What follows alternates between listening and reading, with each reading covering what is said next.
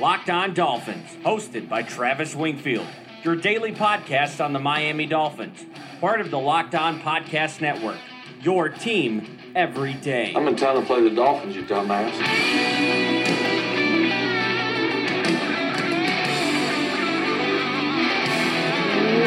What's up, Doll fans, and welcome into the Tuesday, October the 9th edition of the Locked On Dolphins podcast. I am your host, Travis Wingfield, and as always, I am here to bring you your daily dose of Miami Dolphins football. And on today's show, the one good thing about losses like the one Miami suffered on Sunday is all the talking points that it generates. We'll discuss Miami's House of Cards situation, the key data from the game, we'll get some sound from Adam Gase's presser and discuss the coach's general mood, and we'll wrap things up on a positive note as we are wont to do. But first, before any of that, I kindly invite each and every one of you to subscribe to the podcast on Apple Podcasts, Google Podcast, wherever you get your podcast from. Leave us that rating, leave us that review.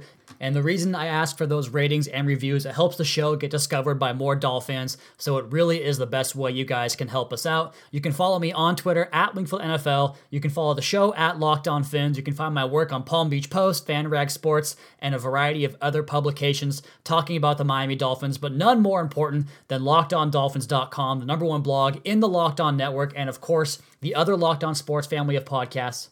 For all the local and national coverage of your favorite teams, it is a Tuesday, so we do not have injury reports yet, which means it's time to kick off the podcast. That's another Miami Dolphins. So, the ironic thing about the lack of injury report is what the injuries have done to this offensive line, and as a result, the offense in general and what they have built in terms of what appears to be a house of cards with this offense. The offensive line troubles with not having Josh Sitton or Dan Kilgore, and now you have guys pressed into duty that you maybe wanted to have playing limited reps in a pinch, not playing a 13 14 game season, and what all that does for Ryan Tannehill and his confidence in the middle part of the pocket, the middle part of the offensive line, as well as creating balance for this team.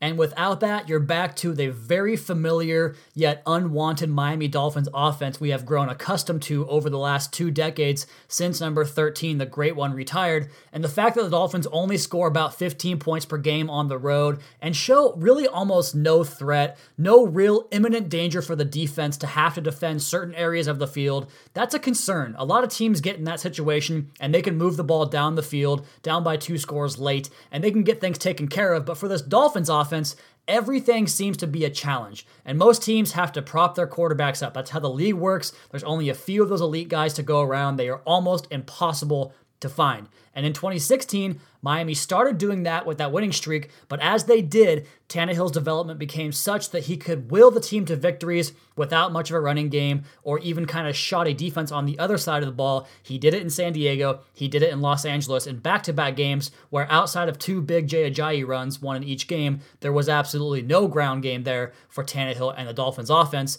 Well, here we are back in a familiar spot, and the plan this offseason appears to have backfired. And the reason I was so bullish on this team was because of the construction of the offense. I liked the fact that they had good pass protection up front, a good interior part of the line that could create a pocket for Tannehill to feel comfortable in, receivers that really kind of played well with what Tannehill does in the short, quick passing game, and the depth I thought was good enough to withstand those nicks and bruises you'll see any season, especially on the offensive line you know, those one to three week type of injuries where players have to come in in a pinch and just keep things together. If this team had Sitton and Kilgore coming back, I would still have that confidence. And we're going to get into the performances of the offensive line, the not so great performances in this next segment.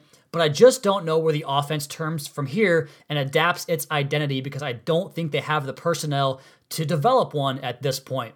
There's a great looking young core on the defensive side of the ball. I talked about it on Twitter. There are five impact players on rookie deals Minkah Fitzpatrick, Xavier Howard, Davon Godchaux, Vincent Taylor, and Jerome Baker appears to be on that track as well. You have a couple more guys that could become that in Charles Harris and Raekwon McMillan. Both guys played well in the game on Sunday. You have your steady veterans like Bobby McCain, and then the older guys like Reshad Jones and Cameron Wake and Robert Quinn. That's a damn good looking defense. So, how do you complement that? It would seem that the ideal situation, especially playing in Miami or even an offense that can travel in January on the road when it has to, would be to marry a stout defense with a good, solid running game.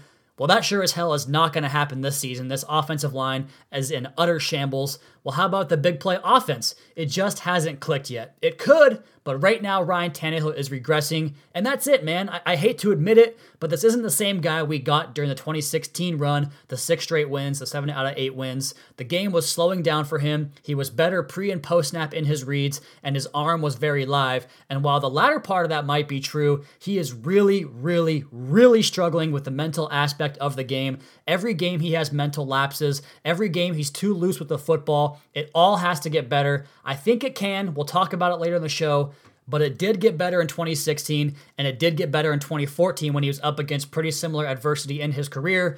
But as has been the case, like it was in those two seasons, Ryan Tannehill essentially over the next 11 games is playing for his career as the Miami Dolphins quarterback. And I know that some of the people out there want to see that happen, want to see him go by the wayside but there really isn't a great solution to his replacement this season. Sure, you can find somebody in the back end of the first round, middle part of the first round. You can draft someone in the second to fourth round, a developmental prospect.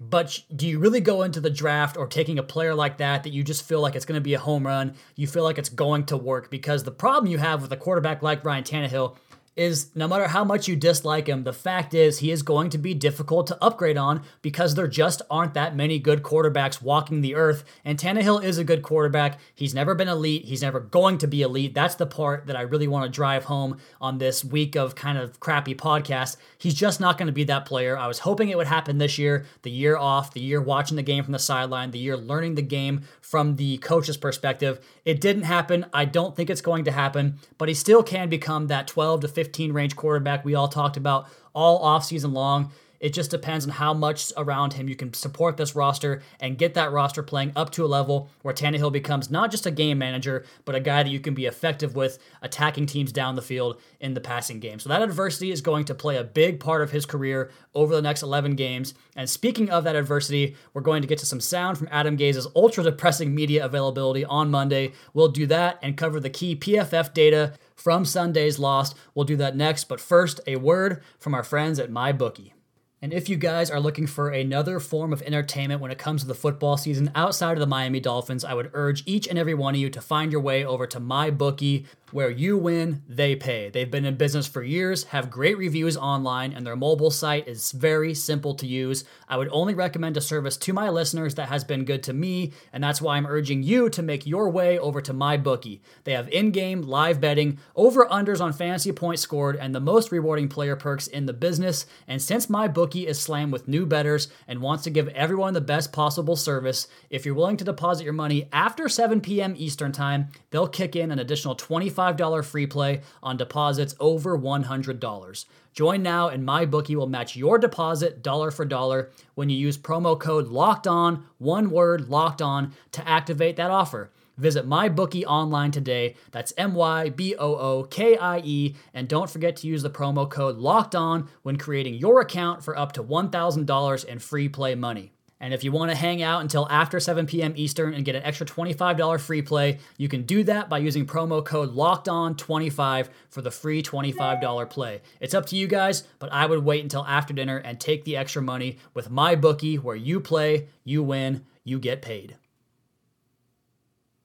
almost 48 hours removed from the loss on Sunday, depending on when you guys listen to this podcast. But I want to get into some of the media availability from Monday's press conferences with the coaches and the players, and particularly Adam Gase's, who just sounds so distraught and so beaten down after that game. You could just tell it really affects him, which I suppose is a good thing, but at the same time, you kind of bring it on yourself. He talked about how spending 110 hours on a game throughout the course of a given week, which is every week, and to lose that game, it just sucks. It feels like you're getting kicked in the nuts. But I wanted to share a piece of sound with you guys, or actually two sound bites rather. We'll start here with the first one and just kind of notice Gase's demeanor. And the picture really helps tell you the story more than the sound does, or equally does as much as the sound. But his head is hung low, he's kind of hunched over his shoulders, and just talking in this tone that really doesn't inspire confidence. You can tell he's really beaten down with this answer right here.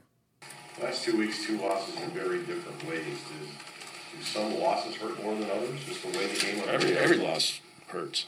When you put hundred and ten hours into a week, and then you get kicked in the nuts like that, it pisses you off. So, I mean, this isn't this isn't like nine to five. We got a lot of people putting a lot of a lot of work into this stuff.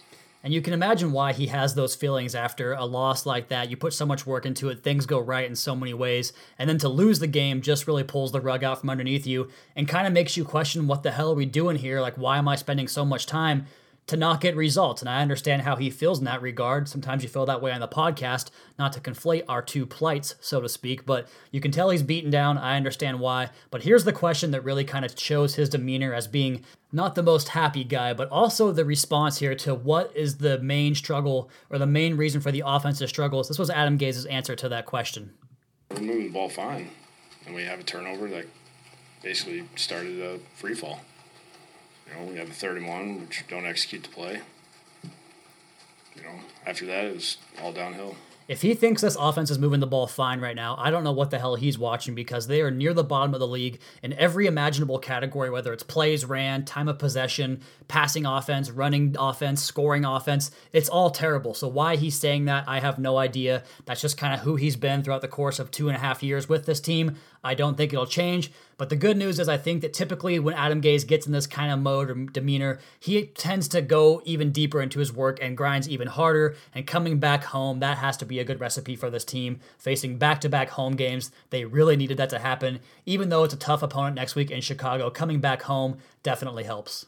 But let's go ahead and shift gears here and talk about the aftermath column up on lockedondolphins.com right now. You guys can find the entire schedule of blog pieces written up there on lockedondolphins.com. But just talking about where this offense ranks 27th in yards per game, 20th in rushing offense, 27th in passing, and 28th in scoring offense. They are 29th in third down percentage, 28th in points per drive, 30th in time of possession, and dead last in plays ran. Just not going to be good enough, not going to get the job done. On offense, they had 64 snaps, which was actually a nice change compared to the 44 and 42 or whatever it was a couple weeks ago. Kenyon Drake outsnapped Frank Gore 41 to 26. Kenny Stills led the way in the receivers with 60. Albert Wilson 58. Danny Amendola 53. Mike Gesicki had 30 reps. Nick O'Leary had 28. And then the offensive line was all starters across the board throughout the game. But Laremy Tunsil had 38. Sam Young had 26. And the offensive line, we talked about it in the open, was absolutely dreadful in this game. Ted Larsen had six pressures allowed. He had a crappy run blocking grade. Sam Young Young allowed four pressures on 20 reps,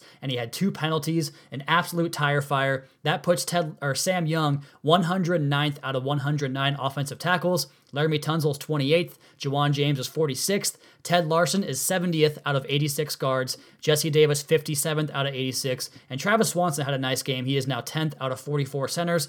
Ryan Tannehill has now fallen off a cliff statistically. He is now 37th overall graded quarterback on Pro Football Focus, 20th in passer rating, 15th in completion percentage, and his interception rate is 7th worst among starting quarterbacks. Frank Gore has the 34th most rushing yards. Kenyon Drake has 39th highest tally in the NFL. Gore averages 4.3 yards per carry, and Drake is at 3.9. The receivers are still kind of rounding into form. Jakeem Grant 19th in yards per route run. Albert Wilson 32nd. Kenny Stills 61st, and Danny Amendola 93rd. Going over to the defensive side of the football, the defensive end reps mostly went to Charles Harris and Robert Quinn, 42 and 41 respectively. Jonathan Woodard had 25 and Cameron Malveaux had 19. The linebackers, Kiko played every snap, all 60 of them, as did Reshad Jones and Xavier Howard.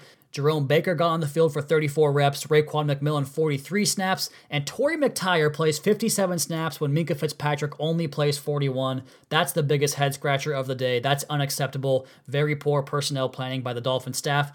Although it's hard to get on the defense for what they did in the game, they just can't have that. Fitzpatrick has to play every play. He's one of the best players on this team. He needs to get out there. And speaking of Jerome Baker again, he had two sacks and four run stops. He was excellent in the game, as was Raekwon McMillan with five tackles, four of which were for run stops, and he allowed three catches on three targets, but for just 10 yards, a good number for him there.